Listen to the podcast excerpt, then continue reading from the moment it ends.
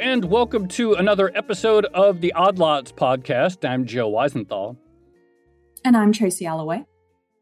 So, Tracy, I know that you don't play chess. That we've already established. but uh, was this is the show Queen's Gambit? Is that stream in Hong Kong?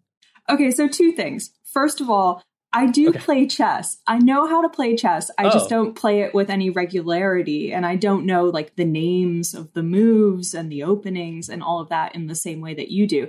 Secondly, I did watch Queen's Gambit and I thought it was excellent. Did you, after watching it, get excited and like want to play chess and go online and have any interest? Because a lot of people apparently did.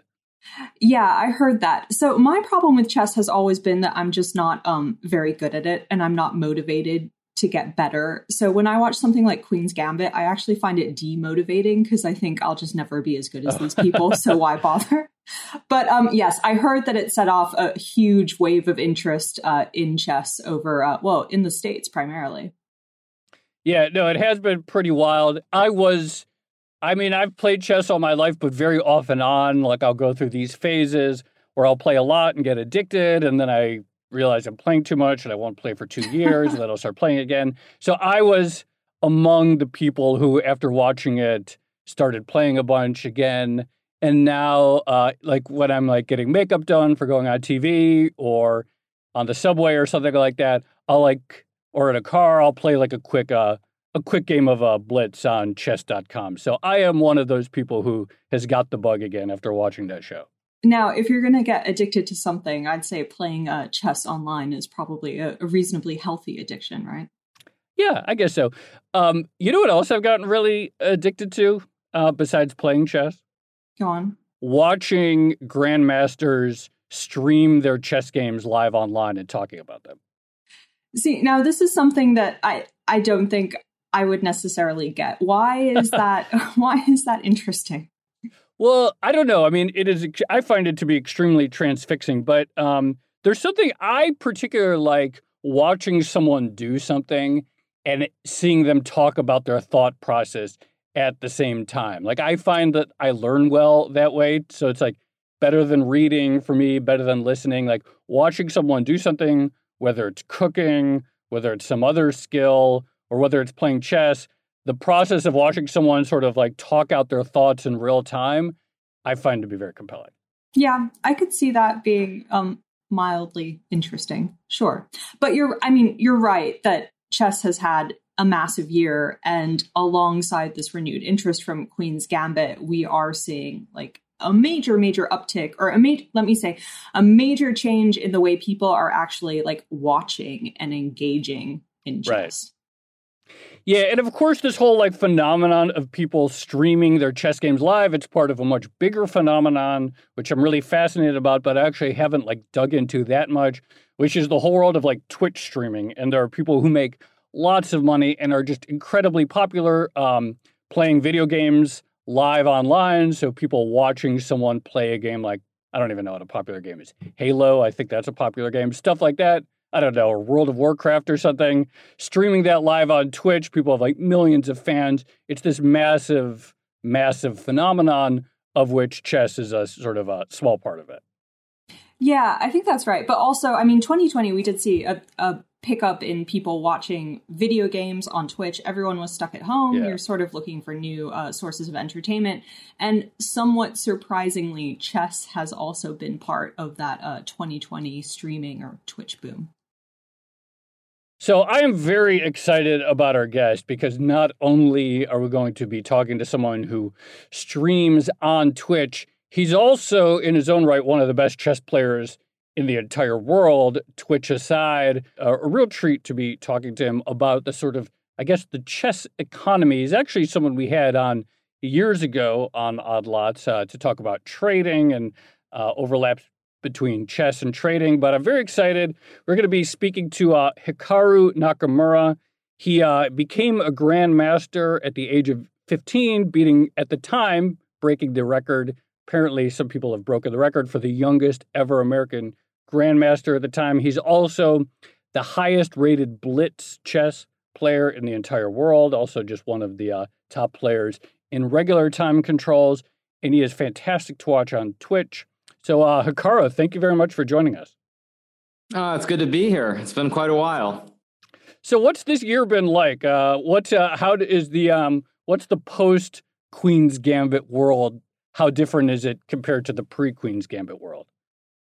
So, I mean, I think uh, you kind of have to go back to the beginning of COVID in terms of chess boom. So, one of the weird things with chess is that Queen's Gambit certainly has been a boom, but there was actually another boom um, of chess on Twitch specifically between March and about June of huh. this year. So, in about March, when when um, when the lockdown started happening, and everyone was staying at home. Um, the viewership for chess and the viewership in general on Twitch started exploding. Um, but in particular, one of the one of the things that's very unique to Twitch is that when you see the top streamers or the top influencers, what they gravitate towards in terms of games. Uh, now, I know you mentioned Halo before. Uh, if you said that on Twitch to, to, people, they'd be like, "You're such a boomer," um, because Halo. I, I am a boomer. Popular at all. oh, I don't know anything about video games. I just that was the first okay. one that came to my head.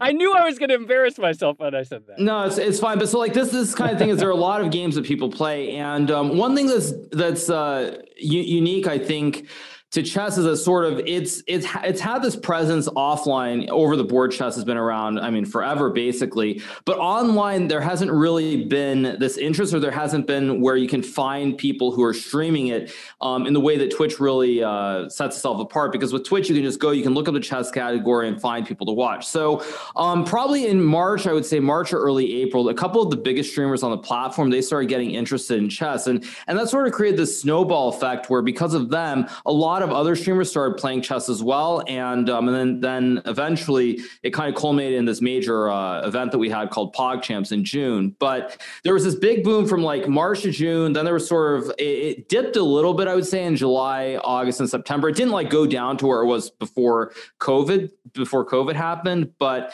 um, around like late October and then of course into November, uh, it's it's taken off again. And I, I, would say actually in many ways my viewership now is higher than it was even at the peak uh, when there was the first boom on Twitch. And I think that's largely because that boom in March was solely people who are already on Twitch who are used to watching streamers and influencers on the platform. Whereas Queen's Gambit, I think there's a lot of people who just watch the show on Netflix and they're like they weren't on Twitch or they weren't looking on Twitch and YouTube, and then they sort of were trying to find chess content, so they they end, they end up filtering over to both uh, both both platforms. So we're going to get into um, a lot of what's going on on Twitch and like the dynamics driving that and, and things like that in more detail. But before we do, since you mentioned Queen's Gambit, like, how accurate was that of a, a portrayal of the world of competitive chess? And did you like it? Yeah, so first of all, I love the show. I think um, in terms of chess, eh, whether it's a television show or whether it's a movie, it's by far and away the best portrayal of chess because there are a lot of there are a lot of moments in the show. Um, I, I, don't know if you both watched it or, or, not, but there there were some moments where you see uh, this this this character uh, Benny Watts, who's the United States chess champion, and you see him living in this very sort of um, let's let's just say it's it's not it's not a great apartment in New York City, and in many ways that's been that's that's a very accurate portrayal because even the best players in the world of chess, outside of say the absolute best, like the top two or three players, they would not be making a lot of money from the game of chess itself. So there are a lot of moments in the show when I was watching where it's like, wow, you know, it reminds me of some some experience that I had or, or things along those lines. So for the most part, it's very accurate. The only part that I think, unfortunately, was not so accurate is that um, there are there are some. Uh, uh, I would I would say players don't always treat female players as nicely as uh, Beth Harmon is treated in the show. So there there can be some uh, there can be a barrier to entry for for female players. Um, so that's the only thing that I would say is not necessarily accurate. But overall, it's fantastically done, and I loved it. Uh, so you mentioned that you're uh, in the post uh, Queen's Gambit world that uh, your streaming uh, numbers are as high as ever. Let's talk about the business of streaming. First of all, like how many uh, people watch you at any uh, given time typically? Right. So I so just to give some some some more background, I think sure. um, probably when I when I, I started streaming about a year ago, and up until maybe January February, I would get maybe let's just say two thousand to three thousand viewers, concurrent viewers um, on average. And then during the peak when it really started going up in, in March and April, I was getting around 10 to 12,000 every stream. Um, so it went up there and then it, then there was a summer lull where it dipped a little bit below 10,000, maybe it was around 9,000. But nowadays, especially in the last month or so, I'm getting around 15 to 16,000 concurrent viewers um, for every stream. And when there have been major chess tournaments, which I'll, I, we can talk about esports as well, but when there have been major competitions, the, the peak viewership I've had has actually been close to 50,000 viewers. So it's really, really large. Yeah.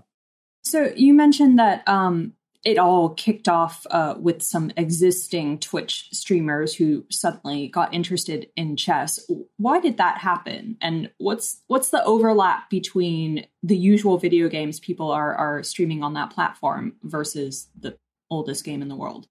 So I think um, first of all, it's very tricky because one thing that a lot of streamers who do variety, where they don't just play one game per se, they tend to they tend to move around and try to see where they get the best audiences and the most people watch. So when you think about chess, and especially like in March or April before it had gotten this traction, um, you would think that most streamers, especially the biggest one, they biggest ones, they'd be worried that their numbers would be going down if they tried to stream chess. Um, but I would say one streamer in particular, his name is XQCOW. Um, he started streaming chess pretty much regardless of what his viewership was because he loved the game. And so naturally, more streamers started seeing that. And um, and then beyond that i think it's chess is just a very easy game to get into. I mean you don't you really if you you only have to learn the basic rules of how the pieces move and then you can just go off on your own and play games. Um, and so i think it's very friendly and the barrier to entry is really low. Unlike say a major esport like league of legends for example where you have to learn all the different basically different champions you can pick. You have to learn a lot of different strategies. There, there, there's a lot to learn. And so the barrier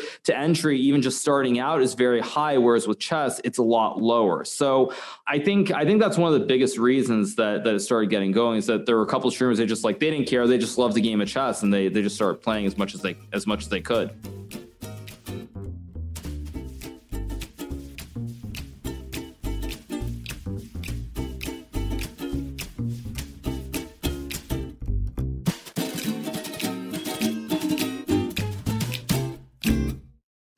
So you mentioned in the show uh, that one character, not exact, he was like the best player in the U.S., I guess, and uh, his life didn't seem that great. He wasn't like rolling in riches. Uh, what is the revenue model for you in terms of how audience on Twitch is monetized, and then what's like the combination of like ads, sponsorship? Like, how does that all work as a pro? Yeah, so um, so so none of this, to be clear, none of this really existed in a substantial way if you go back nine months. So I've been very fortunate. Um, wow. Yeah, so in terms of in terms of the audience, I think the way that you monetize your viewership is when you have very high numbers and you have high averages over, say, the 30 days or 90 day periods. Um, sponsors see those numbers, and then you have you have opportunities where there are sponsors who come to you and they ask you to promote their product, um, whatever it may be. For example, I, have done a couple of them, but probably I, I did a uh, Bounty, the the paper towel company. I, I did an ad nice. for them uh, several months back, and so when you have these very high concurrent viewers and these averages, um, a lot of sponsors are interested in getting their product out there. And I think this also speaks to media as well that you see more of these sponsors moving moving to Twitch, moving to YouTube, and seeing that in this day and age, most people are, are now like getting their content from the internet as opposed to watching on TV. Probably the biggest that's the biggest way that the numbers matter. Um, you can also run run ads. A lot of streamers run ads. You can run like uh, 30 second ads, a 60 second ad. Um, or a three minute ad. So that's usually the periods of times that you run ads. Um, I don't know exactly how that revenue is calculated um, in terms of how much you make, but more viewers you have, obviously, obviously it's higher. Um, and then the third third part is um, is subscribers. So you can subscribe to any channel on Twitch for five dollars a month uh, for tier one. There's a tier two option which is ten dollars, I believe, and then the tier three which is twenty five dollars a month. And basically, what you get out of this is you get the the usage of the emotes. So I don't know how familiar the, the audience is going to be with Twitch, but when you go on Twitch, a large part of it is the interaction between the streamer and the community itself. So when you're watching the chat scroll, a lot of times are these emotes. They're basically like yeah. where they just you know things are moving and and it just becomes this big community. And so a lot of people subscribe for that um, on top of essentially just supporting the streamer as well. So it's it's very similar, I would say, to like tipping, but you get some added benefits on top of that. Yeah, so I wanted to ask you about this, I, I guess, that interactive element of Twitch streaming. So we already mentioned um, that you you play blitz or speed chess, and I, I, think you're sort of known for playing in a very um, specific way, and and you've done stuff in the past like playing blindfold matches or matches without queens and rooks and things like that. Do you think your particular style of chess is especially well suited to a live platform like Twitch? And is there anything that you do um, or that you've started to do in in order to adapt to that platform? So I think um, certainly the, I'm, I'm, very well adapted to it because when, when I look back um, to m- when I was much younger, some of my earliest uh, experiences of playing chess were on the internet. I used to play on the site called the Internet Chess Club when I was like 10 or 11 years old. And in many cases, I would play games, I would actually type at the same time. So it, it was basically, I'd play the games, but I'd be talking to people via typing because at the time there, there, there, there wasn't the technology. Um, so in many ways, I think I'm very fortunate that I had that because that certainly has helped me transition onto Twitch. Um, um, I don't think I don't think I've really had to change anything specifically. The one thing that I have done is I've tried to make chess much more friendly to the people who are not, say, grandmasters of the game. So, you know, like Joe could Joe Joe could allude to this, but when he watches, I definitely will use certain words at times that make no sense whatsoever. So if you spend if you spend a lot of time playing chess and you tune into my stream, you might be like, wait, what did he just say? What what's that piece? What's what's going on? Because I use some some some jargon that's not uh, not standard per se. So that's the one thing I have done. But I, th- I, think a large part of it, and probably the biggest reason that I have the success I do, is um, the fact that I am as good at chess as I am over the board, having that creden- having that credibility, and the fact that I can also play the games and more or less, in some cases, just talk to the audience while I'm playing the game and still win most of the time. All right, here's a stupid question that I've been wondering about the whole time, and I have to say, like. I've tuned into a bunch of your streams. I find it really enjoyable. I think you're sort of a natural host extremely engaging. It looks like you're having a fun time. It's clear the uh, your fans are enjoying it. What if someone is is is someone you're playing against? Did they ever watch it? Like you're talking about, you're thinking, you're talking about potential moves. You're talking about, um, you know, certain ideas that you may be exploring in the game. Does it ever happen that like the person on the other end is like watching you talk through the game? So this is this is uh, common, I think, to to streaming in general. It doesn't matter yeah. whether it's chess or other games. What you're referring to is essentially called stream sniping, where someone watches the stream. And so, like you know, if it's if it's like mm. a shooter game, for example, and you're on a map, someone someone will watch the stream and they'll try to magically they'll they'll see where so you. So there's a word the for this. There's a name for this phenomenon. Yeah, it, it's called stream sniping. Oh, I love it. So, so that's what's called. Yeah. So, I mean, it does happen from time to time. Again, um, there there is a difference in the competitions. The when I, when I'm normally just doing my regular streaming, it's more it's more for fun. It's it's just sort of in the spirit. So it does happen from time to time, but but very rarely does it really affect the outcome of the game per se. Um, and most players don't do it, so it's not that big of an issue. Um, when it comes to like the more serious competitions um, and chess, like having these these big prize funds, these these sort of esport competitions, then it, then of course I'm not I'm not actually usually, usually streaming, but they compl- they complement each other. So I wanted to ask you about the response from, I guess, the traditional chess community. Uh, the game is not necessarily known for adapting and evolving that quickly. People have been playing at, well, from my understanding, like fairly similarly for many, many years. Has there been any pushback to playing chess in this particular way on this new platform? Do people think that, you know, it's somehow like denigrating the game to to be doing it in this way?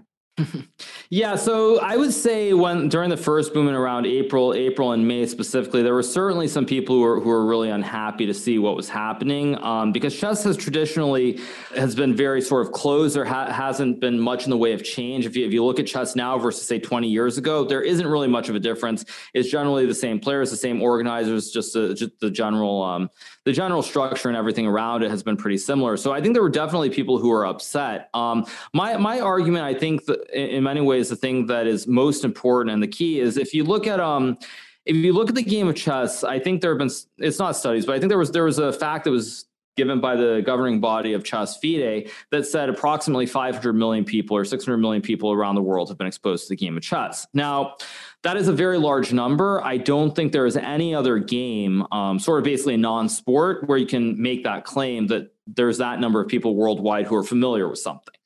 Um, so from that standpoint, when you see a number like that, you have to realize the vast majority of those people are not people who are going to play the game at a high level. Um, in fact, most of those people are simply going to probably know the basic moves or know what chess is. That you have, you know, the king, the queen, the bishop, knights, and so forth. So, so for that reason, I think when you have such a large potential market, it's very important to be inclusive of people of all levels. And like like you were saying earlier, Tracy, very oftentimes when someone's new to chess and they play the game, let's just say they start out playing, they lose some games. It's like, well, I'm stupid. I, I you know, I, I can't play this game. I'm just not going ever going to be any good at it. Um, I think that's certainly uh, turns people off. And so you really do need to be very inclusive of everybody. And so that's also why, like, when, when I play, very oftentimes I do keep it simpler. I do try to make it more understandable. And, and also, like, there are many times when I'm streaming, I'll say, oh, what a stupid move I made. And to me, it is very stupid because I, I, really like perfection. I try to be the best I can. But I think that's also very relatable for a lot of the audience because most people who are watching are, are not super strong chess players. They're just trying to get something out of the game of chess. So, just on that note, uh, again, I haven't spent that much time on Twitch, but one of my understandings of it is that it's not exactly the friendliest place in the world. Like, a lot of the people who are watching you play might be insulting you at the same time and saying, "Oh, you just made a really stupid move." How do you how do you deal with that sort of element of toxicity when you're trying to make the game as welcoming and inclusive as possible? Well, now, now you come to basically the thing that makes Twitch the most amazing, which is that all channels have uh, moderators, and these are people, just just normal people on Twitch who, for the most part, they volunteer their time and they moderate so they can like time out a comment or block a comment and and these sorts of things. And um, I, am very fortunate that I've had a, a, team of moderators over the last couple of years who who really work very hard to keep the chat as friendly as they can. And there are many ways that you can do that. For example, you can you can like uh, time out a comment. You can block a comment so it just vanishes. You can also ban some from the channel. But there are other ways you can do it where I, I, mentioned emotes, which are like these these gifs that are just like moving emotes on the screen. And sometimes if chat becomes too like too rowdy or the comments are too negative, sometimes you just turn it into uh, what we call emote only. So you can literally only write with emotes. You can't even like write a comment in the chat. And so um, the moderators really, in many ways, are, are what make Twitch amazing because you have a lot of people who volunteer their time. They just love watching streamers. They love being on Twitch, and, and in most cases, they do this for free. So that's probably that's one of the the most important things is having a good atmosphere. And I think uh, because of the team of mods that I've had, at, least this year specifically, they do a very good job of controlling it, hmm. and people sort of understand what is acceptable and not acceptable. Uh, when you're playing, how do you find who are the people you're playing with? Are they people just challenge you on chess.com or you challenge, or is there like a pool? Like how does that how does that work?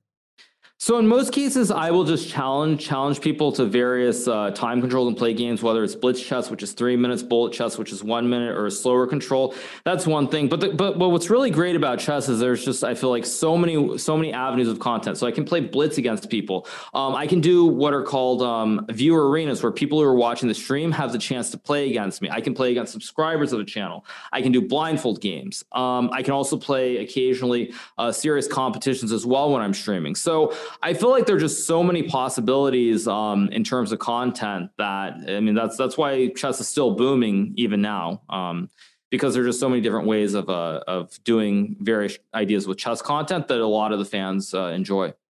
Could you, in theory, play a few games against a podcast host on the day that uh, a podcast that you were on came out?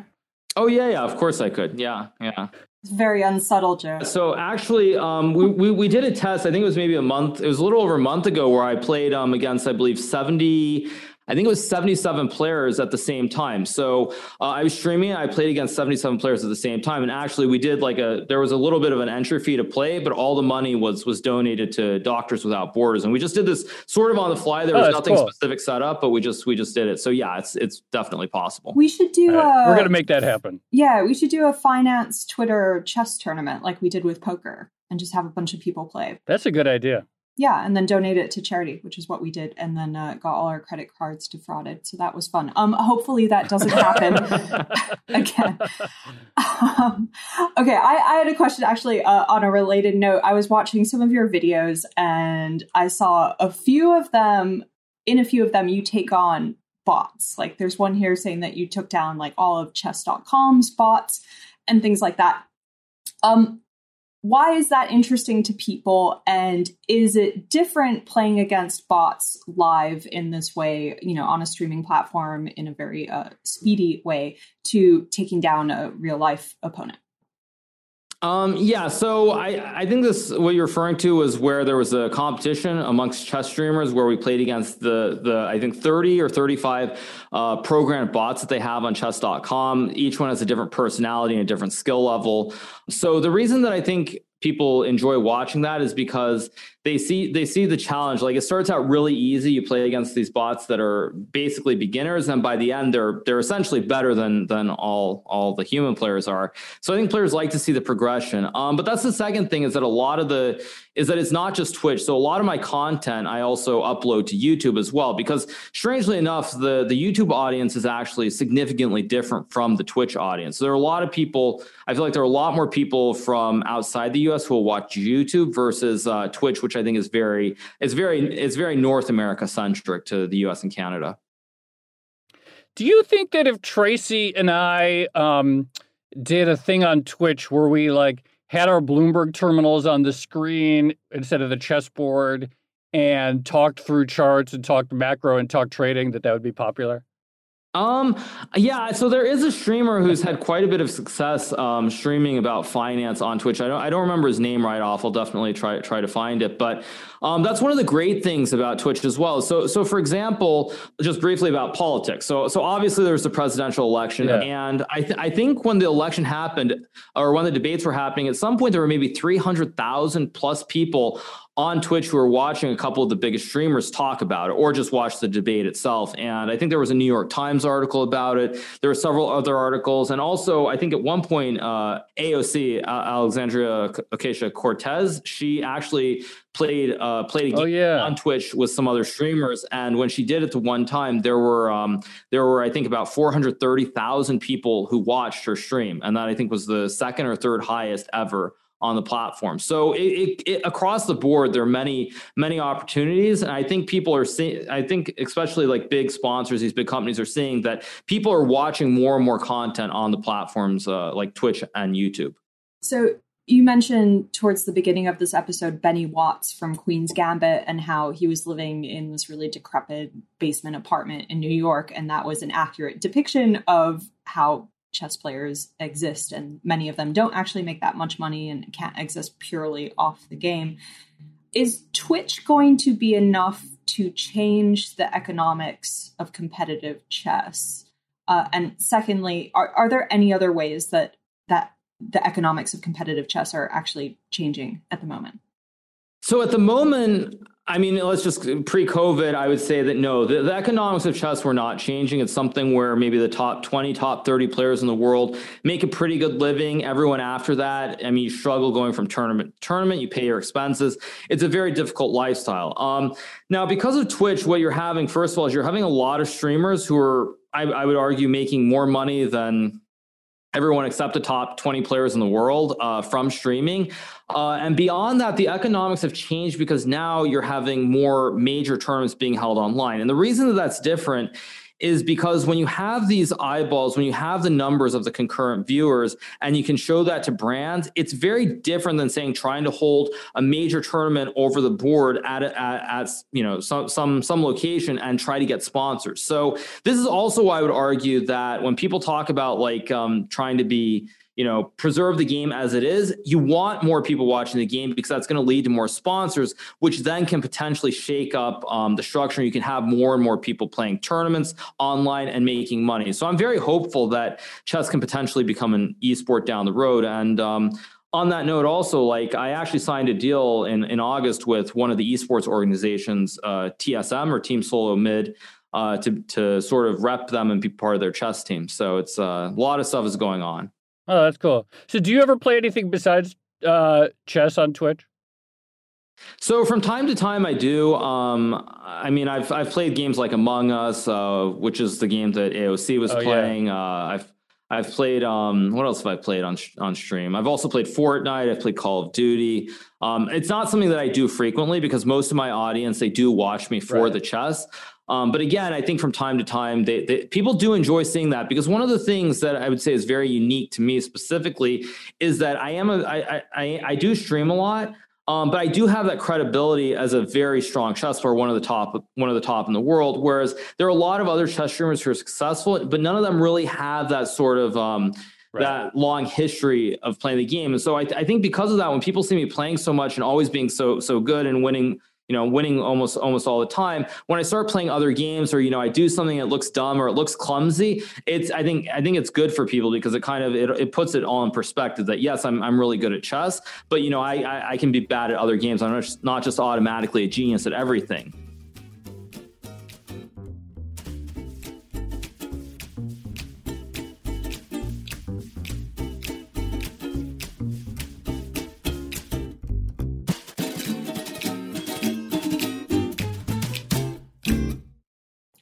So, a lot of what you're discussing in terms of getting ads and, sponsorship, it kind of reminds me of the Instagram economy and being an influencer on that platform.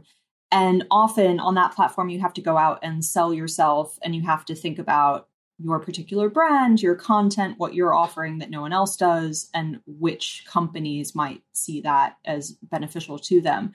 Is it similar on Twitch? And does that mean that it might take a different skill set to be commercially successful on that platform to you know playing competitive chess in the old fashioned or traditional way do you have to sell yourself in a particular way that that you didn't have to do in, in competitive chess tournaments well, I think first of all, I'm very lucky because I do have an agent, um, and I am represented by United Talent Agency. So I don't actually have to do the selling of myself per se. Um, but most of the time, what happens is like the agent will come to me and he'll ask me about, you know, this brand or that brand. Do you want to like do sponsored streams? How, how do you want to promote them? Does it fit in well with what you do? And, and one thing is, I, I have a lot of people who watch my stream as well because I tend not to, you know, curse. I don't. I, I, keep the language pretty pretty PG, and so there there are a lot of kids who watch my stream. So I am very cognizant of that in terms of uh, in terms of sponsors that I want to be be talking about or, or, or representing. Um, now over the board this is one thing that's very i mean it's it's very odd to me just thinking about my whole career being being a pro chess player for for the last decade or, or more um, which is that I struggled very mu- very much to get sponsors. Like it was very difficult getting sponsors when I would go compete and play over the board tournaments. And I think again, it's because it's not something that you can directly quantify. Like I can say I play this tournament, and the organizers might say, "Well, you know, we have X amount of viewership online," but it's not. It's it's I think a lot harder of a sell. Whereas when you're say streaming on Twitch, mm. I can just say, "Well, you know, I had this number of viewers. That's what I had, or I've had this number the last 30 days. It's, it's right there. It's quantifiable in a way that um, I think trying to get sponsors for over the board chess isn't. And, and so I think that's why, um, that's also why I think chess is very well suited for being on the internet because the whole audience or, you know, 90, 99% of the audience is already online when they watch the over, over the board tournaments as well. Magnus has been in like perfume ads and Calvin Klein ads and stuff, hasn't he? Mm-hmm. Mm-hmm. Yeah. I mean, that's that's one thing that's really difficult about chess is that there are certain places where chess is really revered. It's viewed as right. something that's like a sport. It's like super serious. I mean, people like Magnus in Norway. I mean, he's probably one of the five most popular people in the whole country.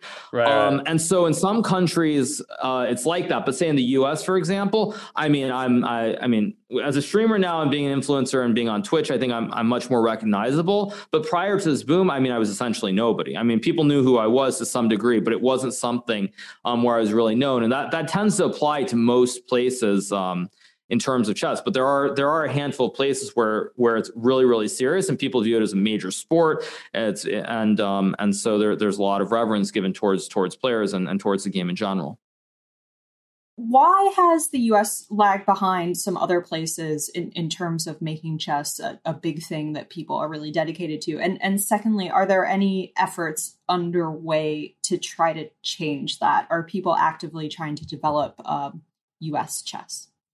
Rex Sinquefield, he's a, he's a billionaire. Um, he was the co-founder of Dimensional Fund Advisors, a ETF. I mean, they basically promote oh, yeah. ETFs. Um, He uh, he's done a lot for chess, probably starting around 2010. So so essentially the last decade or so. St. Louis started out by holding the U.S. Championship, the U.S. Women's Championship, and the U.S. Juniors Championship. So those were the championships for best players overall, the best uh, female players, and also the best junior players under the age of 20. So they started out with holding those major events, but now they've started holding tournaments for. Um, uh, for trying to get the titles like international master, grandmaster, and so forth. They, I think there are programs at St. Louis University, uh, Webster University, and I think Lindenwood. Also, those are three universities in St. Louis. So there's been a big push in St. Louis, which I think is really important because uh, a lot of times kids stop playing the game around the time that they're about 16 17 which is normally when you have to make the decision whether you're going to be a pro chess player or whether you're going to say go to school and pursue a different career.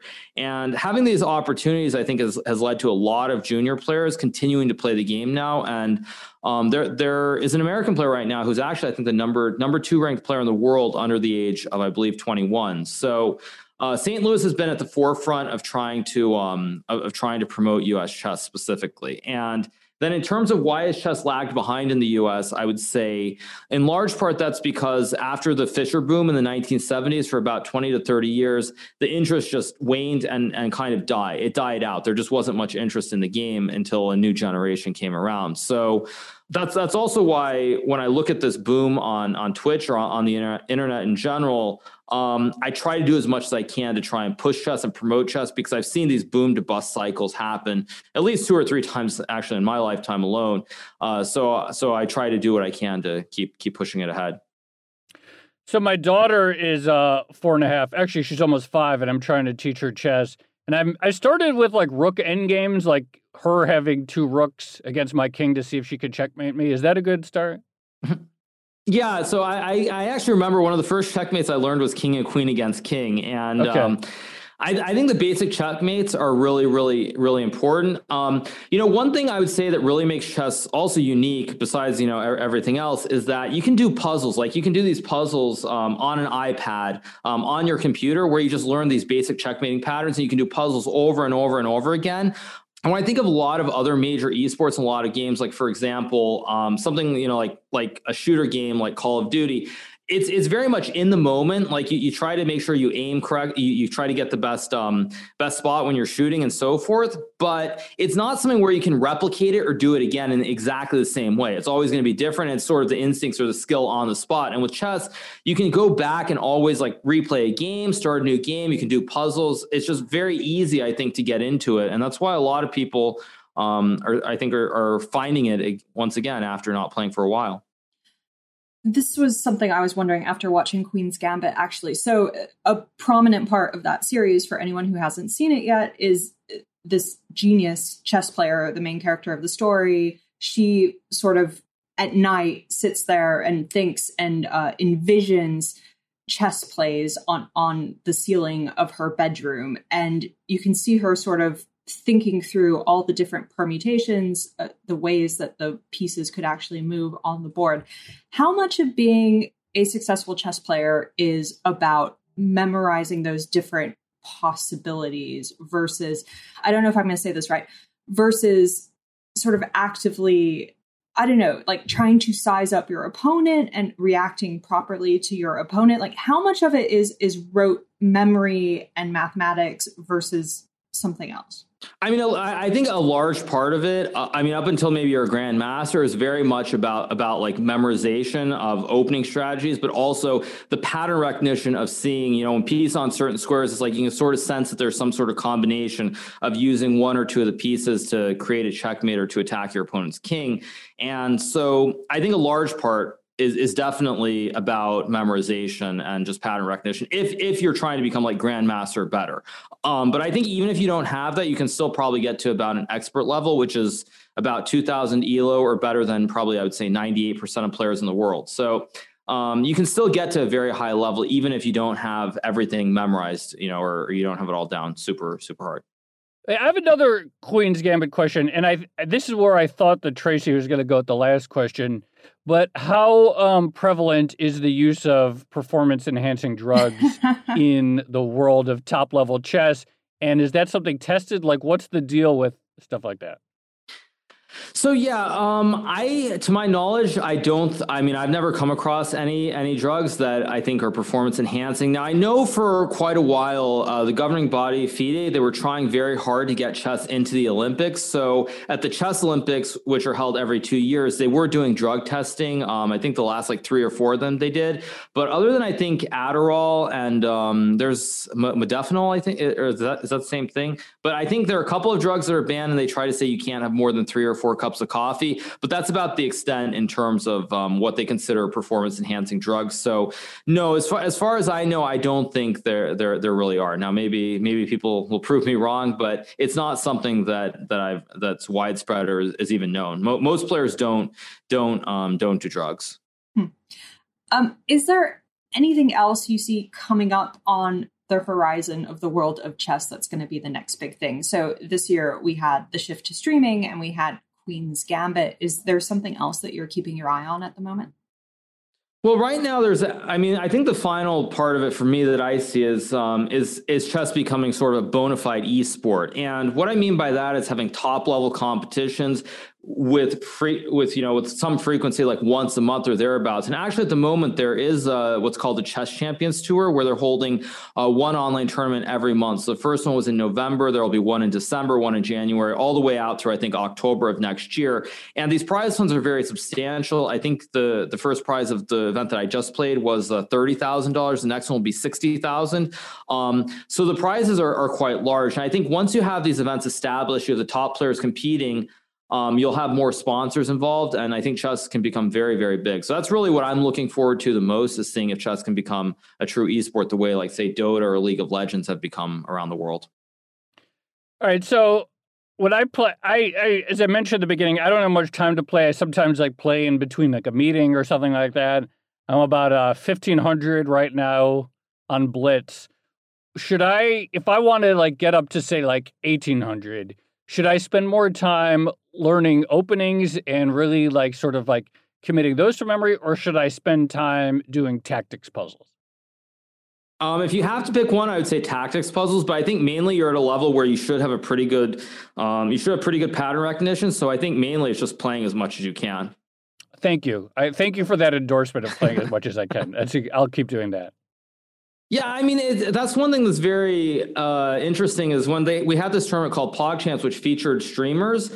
A lot of streamers had some understanding of the game, but they, they they're pretty new to it, and so in cases like that, it's very important that they sort of do puzzles to try and get pattern recognition. But you're already past that stage where you're sort of a, I would say, you know, intermediate ish player. Yeah. and so you've already had quite a bit of experience with puzzles. So it's there it's more i think just playing as much as you can because you're gonna you're gonna pick up the you're gonna see what you did wrong games much more easily than someone who's new to the game. Where say if i'm totally new and i play a game i don't know what to look for once i've lost a game. I just go start the next game but i'm not really learning anything per se. Whereas because you've played quite a bit i think it's more likely that you're going to be able to pick up on what you did wrong. And so that's where playing a lot will really come in handy for someone like you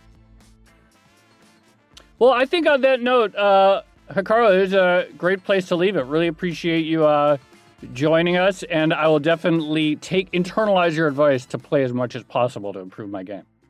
Great. Well, it's great. It's great talking to you guys once again. We should do the um, we should do the charity tournament. Yeah, that'd be fun. Sure. Sure. Yeah, that, that would be great. Yeah, we can we can figure that out. But that that would be awesome. All right. Thanks, Hikaru. Really appreciate it. Yeah, no problem. Thanks, Hikaru.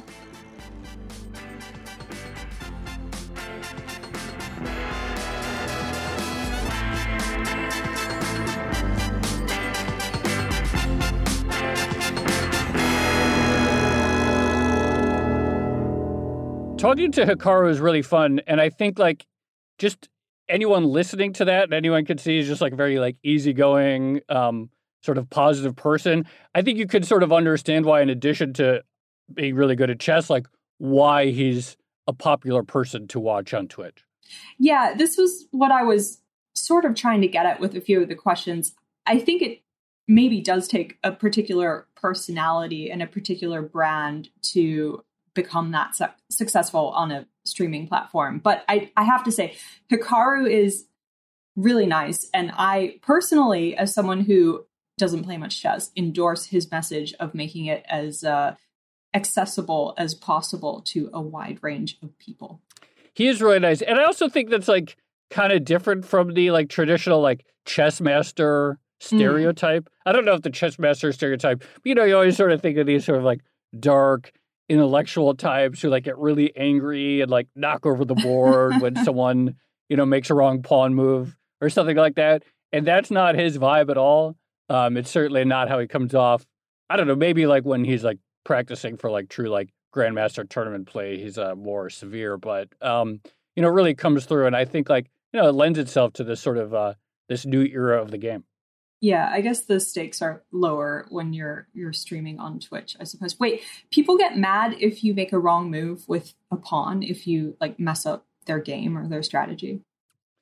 No, I think it's like did you ever see that movie like uh Searching for Bobby Fischer where it's like the the teacher is like teaching the kid how to play and he's like it's like more like the stereotype of like the stern old chess master like teaching. Remember, even like the the, the guy like in uh, in the show Queen's Gambit, like you know the teacher in the basement. Yes, he took it very seriously. Yeah, that's true. Right, like that kind of vibe. I think. Yeah, but that is. I mean, it feels like that's the vibe that we are beginning to see change slightly. You have this cultural movement in yeah. the form of Queen's Gambit. You have these new online economics and dynamics that might be reshaping the game. And speed chess or blitz chess is a pretty good example of of one way that maybe it's evolving and, and one way that it might become more popular. And I guess Hikaru made the point that this has happened before and we've had these boom bust cycles, but maybe this is a significant one. Yeah, hopefully it uh hopefully it lasts because it's uh pretty fun. I, I enjoy it. Okay. All right. Shall we leave it there? Yeah, let's leave it there. This has been another episode of the Odd Lots podcast. I'm Tracy Alloway. You can follow me on Twitter at Tracy Alloway. And I'm Joe Weisenthal. You can follow me on Twitter at The Stalwart. You can follow our guest on Twitter, Hikaru Nakamura. He's at GM Hikaru. And on Twitch, he's also GM Hikaru. Definitely check him out there. Very fun. Follow our producer, Laura Carlson, at Laura M. Carlson. Follow the Bloomberg head of podcast, Francesca Levy, at Francesca Today, and check out all of our podcasts under the handle at Podcasts. Thanks for listening.